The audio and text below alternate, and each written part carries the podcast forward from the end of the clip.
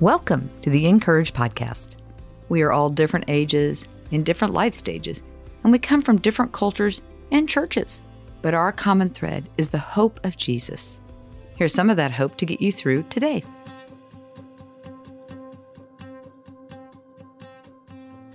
Today's article is written by Anjuli Paschall and is titled, I've Never Been So Lonely. I had four hours to fill in San Diego between my son's volleyball games. I did the calculations and it would only take me about 20 minutes to get to my old college campus, Point Loma Nazarene University. I hadn't been there in years, maybe more. It was time to visit my old home. This once familiar road I drove night and day now felt more like a distant memory. I loved college.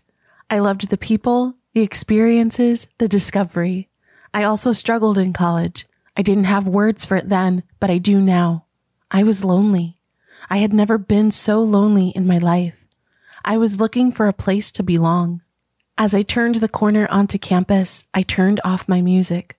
I rolled down the window and there it was, the faint smell of home. The salty ocean breeze whisked its way through my senses and I couldn't help but smile.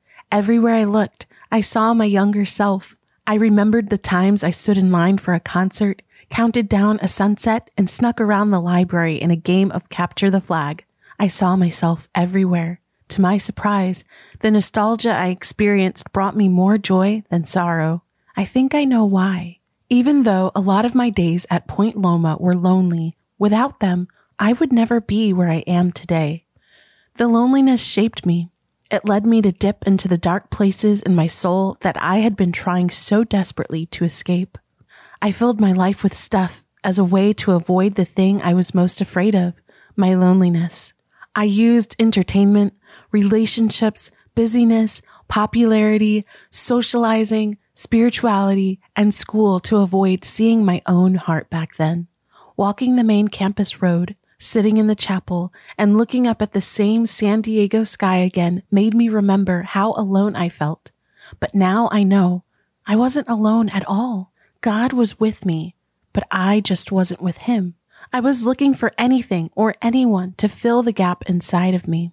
For most of life, we are trying to fill this gap. We are pressing forward, finish school, get the job, get the guy, get the house, get the baby, get the security, get the peace, get the stuff.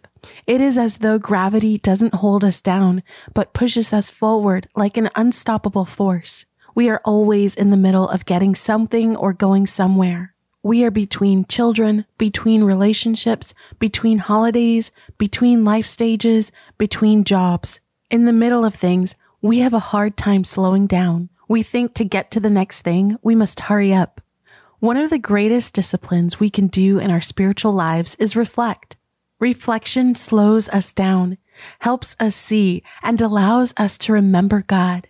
Reflection might just be one of the most undervalued disciplines in the Christian life. We fail to make the connection that our past is the pathway for us to the future.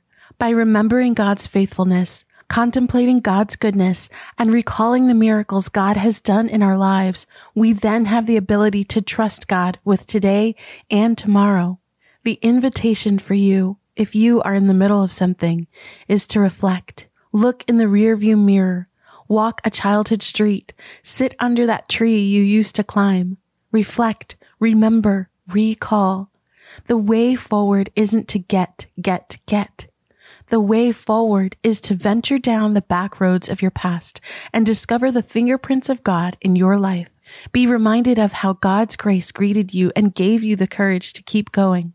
I snapped pictures and sent them to some old college friends.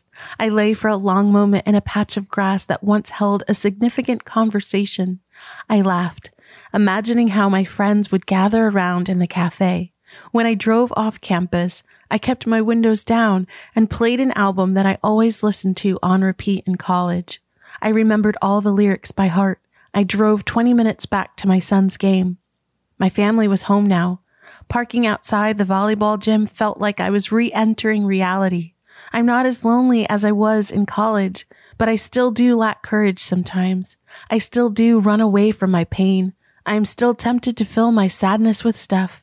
When I do want to outrun my own soul, I remember that every road forward doesn't lead to the next thing, but every road leads me back to the love of God. Before I pop out of my car, I tilt my head back and reflect on how home isn't a place, but the person of Christ. To read more from our writers, visit incourage.me. Make sure to subscribe to the podcast so you don't miss a single episode, and find us everywhere on social at (in)courage. On Sunday, April 9th, tune into Hallmark Movies and Mysteries for The Blessing Bracelet, a brand new movie presented by Dayspring. As the Easter holiday approaches, a woman rediscovers a blessing bracelet that helps restore her faith and renew her belief in love. Watch and tweet live on April 9th at 7, 6 Central using hashtag the blessing bracelet. And you can get your own blessing bracelet at dayspring.com. The (in)courage podcast is narrated by Rachel Marie Kong and brought to you by Dayspring.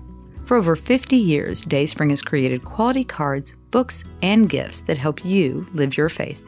Find out more at dayspring.com.